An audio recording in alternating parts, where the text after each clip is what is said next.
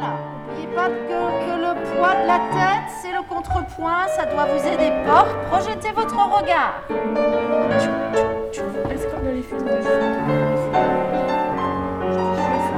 Et on a des élèves d'autres cycles qui viennent aussi euh, prendre leur cours. Comme ça, on s'enrichit les uns les autres.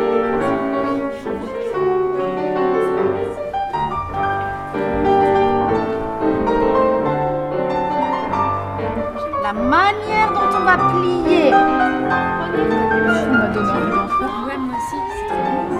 Je faisais de la danse classique avant, je fais pas ça. Moi aussi.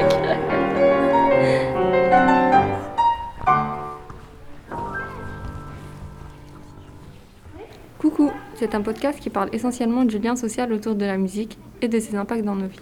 Quand on a débuté le projet, on a directement pensé à la musique parce que c'est quelque chose qui est omniprésent dans notre société actuelle. Toutes les tranches d'âge et la majorité des cultures écoutent et produisent de la musique. C'est pourquoi il existe plusieurs styles de musique différents qui font la diversité des gens. Voilà pourquoi on a décidé d'aborder ce sujet. Très intéressant.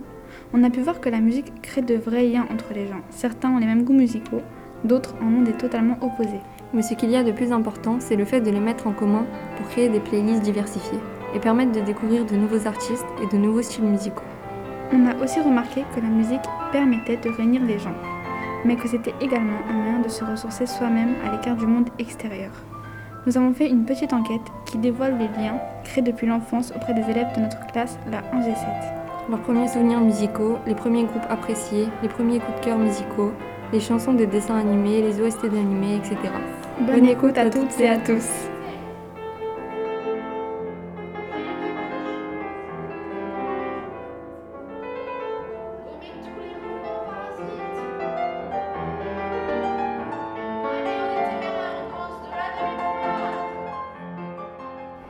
Je vais te demander ton avis sur une citation.